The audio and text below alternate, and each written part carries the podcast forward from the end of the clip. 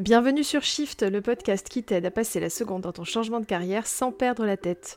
Je suis Lauriane, coach carrière et reconversion professionnelle. Si tu cherches à changer de carrière ou à trouver ta passion, je t'invite à découvrir mon programme North Star qui t'aidera à identifier tes talents, tes forces et tes besoins pour définir ta prochaine aventure professionnelle. En attendant, c'est parti pour un nouvel épisode. Salut mon petit mono podcaster, j'espère que tu vas bien. Dans l'épisode d'aujourd'hui, j'ai envie de te présenter les trois formes d'épuisement professionnel les plus connues, leurs causes, leurs symptômes et des solutions pour en venir à bout. On connaît tous le burn-out, même si on peut avoir du mal à le reconnaître parfois, mais on connaît peut-être moins ses petits frères, le bore-out et le brown-out, qui ont vu leur nom dériver du grand frère burn-out, mais qui sont moins connus. Avant de commencer l'épisode, si tu apprécies ce podcast, n'oublie pas de partager et de lui mettre 5 étoiles sur la plateforme sur laquelle tu l'écoutes. C'est parti Déjà, le burn-out, la cocotte minute qui explose. Alors tout le monde connaît le terme burn-out aujourd'hui, décrit d'ailleurs comme le mal du siècle, mais peu connaissent vraiment la maladie. Le terme burn-out, qui signifie s'éteindre par manque d'énergie, apparaît dans les années 60 aux États-Unis, et il désigne une fatigue extrême liée au travail. Mais ce n'est qu'avec les travaux du psychanalyste new-yorkais Freudenberger que le concept de burn-out est médicalement traité en 1974. Il observe que de nombreux bénévoles des free clinics qui finissent par perdre leur motivation au travail ont des symptômes qui reviennent régulièrement. Fatigue, rhume, maux de tête, insomnie notamment. Et surtout, il réalise que les personnes concernées ne gèrent plus leurs émotions de la même façon, sont souvent plus en colère ou deviennent cyniques.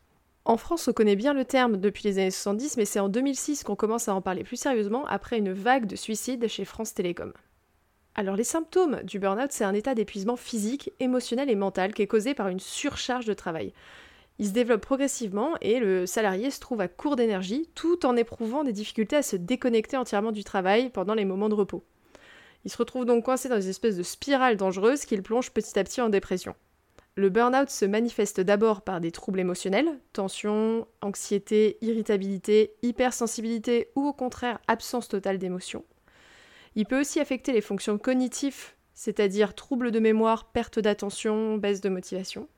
Et enfin, des manifestations physiques, fatigue anormale, troubles du sommeil, vertige, troubles gastro-intestinaux, alimentaires et parfois même anorexie. Alors le burn-out, il découle de plusieurs causes qui sont multiples et combinées.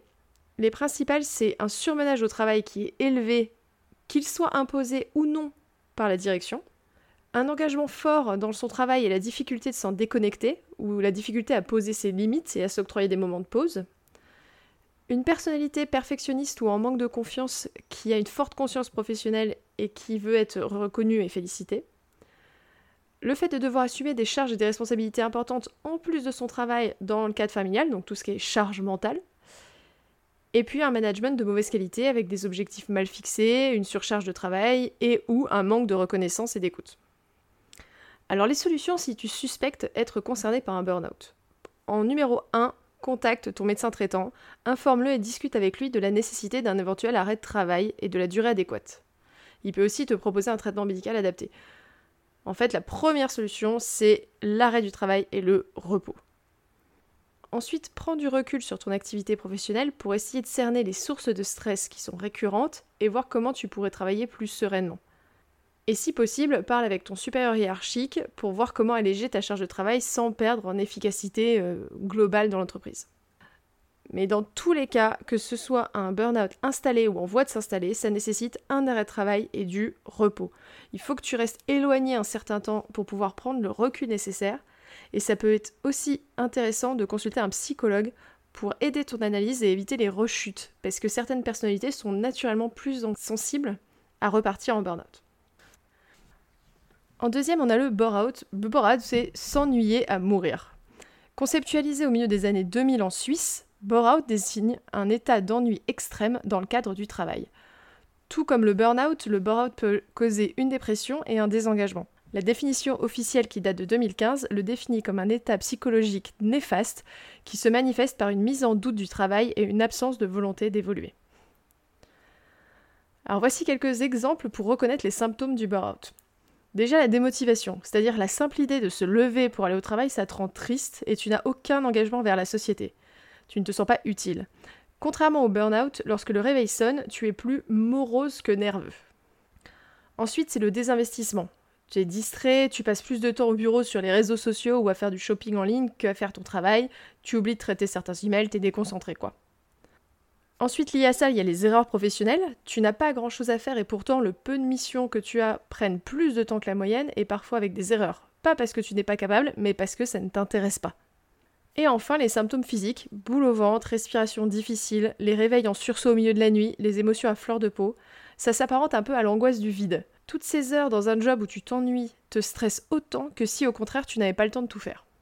Et le risque avec le bore-out, c'est de se dévaloriser et de se décourager peu à peu à force de ne pas travailler à la hauteur de ton potentiel, de culpabiliser en voyant les autres sous l'eau, tu peux potentiellement perdre toute motivation, même celle de chercher un nouveau job, car tu te sens incapable de réaliser quoi que ce soit professionnellement.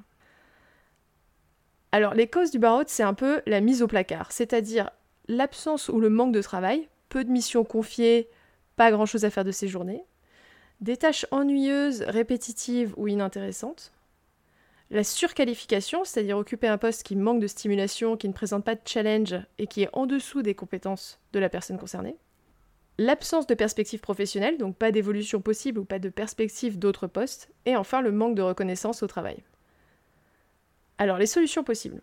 Déjà en parler à tes collègues, parce qu'ils vivent dans la même entreprise que toi et ils peuvent comprendre ta situation, voire même ils peuvent te proposer de les aider sur des tâches motivantes mais également en parler à ton employeur ou à ton manager. S'il n'est pas au courant de ton ennui, il ne peut pas réagir. Peut-être qu'une réorganisation de ton travail et des missions est possible.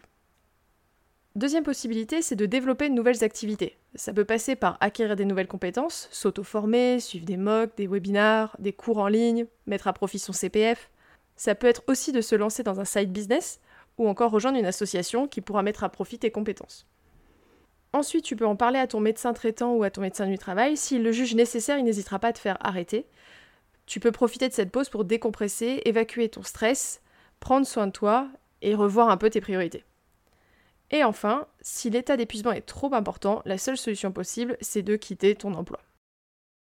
Troisième cas d'épuisement professionnel et le moins connu des trois, c'est le brown out. Le brown out, c'est un peu qu'est-ce que je fous là?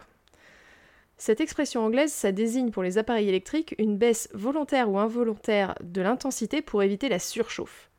Et pour les êtres humains, ça exprime une baisse de l'engagement, résultat d'une perte de sens au travail. C'est l'anthropologue américain David Graeber qui a développé ce concept dans un article paru dans une revue britannique qui s'appelle Strike en 2013. Il explique que le progrès technologique, à défaut d'avoir réduit le temps de travail hebdomadaire, a fini par créer plus de tâches et plus de métiers inutiles, les fameux bullshit jobs. Le burn-out, c'est donc une forme d'épuisement professionnel lié à la perte de sens au travail et qui touche le plus souvent les cadres. Alors, la perte de motivation, c'est la manifestation principale du burn-out. La personne concernée commence à considérer son travail comme futile, elle s'interroge sur l'intérêt des tâches qu'elle doit accomplir et sur ses compétences. Ça passe par travailler sans pour autant éprouver de l'intérêt pour ce qu'on fait, avoir l'impression que la to-do list ne réduit jamais qu'il y a toujours plus à faire, contribuer au minimum à la société, voir d'abord les risques plutôt que les opportunités, éviter au maximum de prendre des sujets ou des projets. C'est aussi être collé à son smartphone, ses mails, ses contacts pro en permanence, le matin au réveil, le soir avant de se coucher. Et ensuite, ça passe par des symptômes euh, cognitifs, c'est-à-dire perte de sens de l'humour, avoir un comportement passif-agressif ou cynique et petit à petit, ça peut entraîner un repli sur soi, un manque d'intérêt pour ses proches et pour les activités en règle générale, et parfois enclencher même une démission soudaine. Donc les causes du burn-out, elles sont assez variées. Déjà, ça peut être une erreur de casting. Par exemple, tu es sur un poste pour lequel tu n'es pas fait.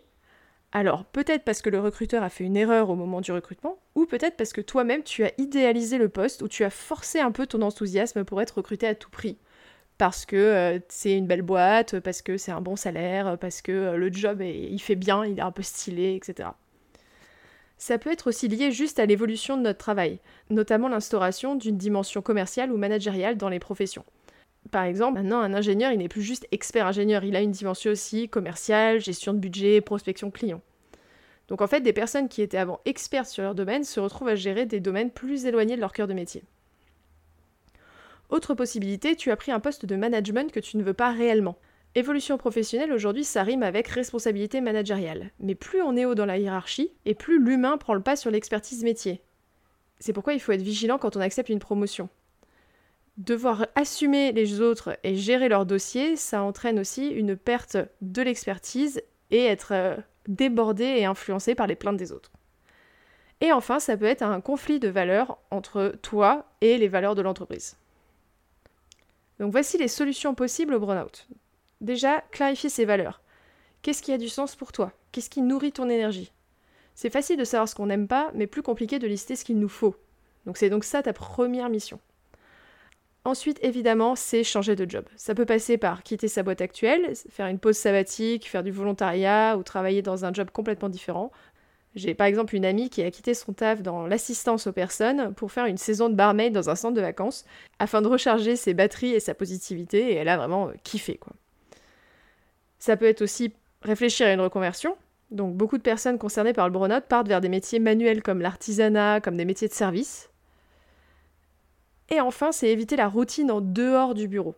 Avoir une bonne hygiène de vie, se prévoir des activités, des challenges, des projets pour couper avec le quotidien, mais également pour nourrir le besoin d'accomplissement et de sens. Pour résumer un peu ces trois types d'épuisement professionnel, garde en tête que le burn-out est le craquage psychique et physique survenant après une période de forte charge de travail et de stress chronique, avec un fort impact physique et mental. Le burn-out, c'est un épuisement dévalorisant survenant par des missions en dessous de ses capacités, l'impression d'être mis au placard, qui déclenche la démotivation et la perte de confiance en soi. Et le burn-out, c'est un épuisement lié à la perte de sens et d'utilité qui rend la personne désintéressée, parfois cynique et sans énergie. Bien sûr, chaque type d'épuisement professionnel que j'ai décrit ici, ça doit être pris au sérieux. Et si tu te reconnais dans certains de ces symptômes, sache déjà que je suis de tout cœur avec toi et que je t'envoie plein de force. Sache aussi que ce n'est pas une fatalité et qu'il existe plein de solutions possibles pour se remettre d'aplomb et se retrouver. Et enfin, n'hésite pas à demander conseil à un praticien qui saura te guider sur la meilleure action à prendre. Voilà, c'est tout pour aujourd'hui. J'espère que cet épisode t'a plu. Merci beaucoup de m'avoir écouté. Si tu as des questions, n'hésite pas à me contacter en MP ou sur mon Insta Coaching ou via mon site internet et on se retrouve la semaine prochaine. Passe une excellente journée.